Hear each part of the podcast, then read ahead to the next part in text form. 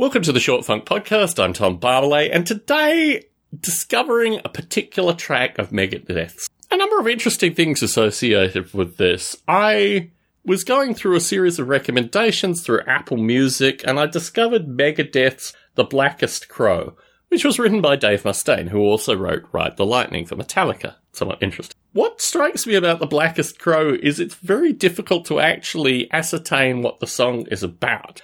My understanding is it's associated with a spouse who dies, potentially of Alzheimer's or some other degenerative disease. Yet, amongst my friends who are also familiar with this song on Facebook, it was actually very difficult to determine what the song was about. One of the reviews online described it as a murder ballad where the male protagonist in the song has obviously killed the female. I don't think that's necessarily the case, and I think there are a number of kind of scattered references through this which seem to indicate that probably either the woman left or she died in some kind of slow or lingering fashion.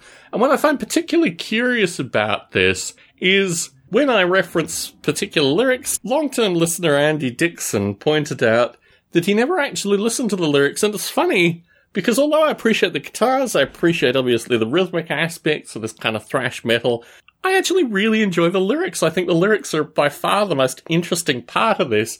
I mean, all the other things are interesting too, don't get me wrong. I mean, musically and all these kind of things.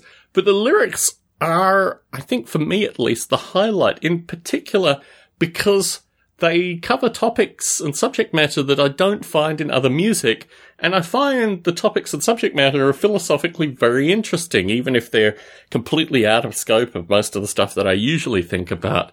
The ability to have these lyrics as a means of exploration, a means of, you know, some other human's understanding of particular topics, I always thoroughly enjoy.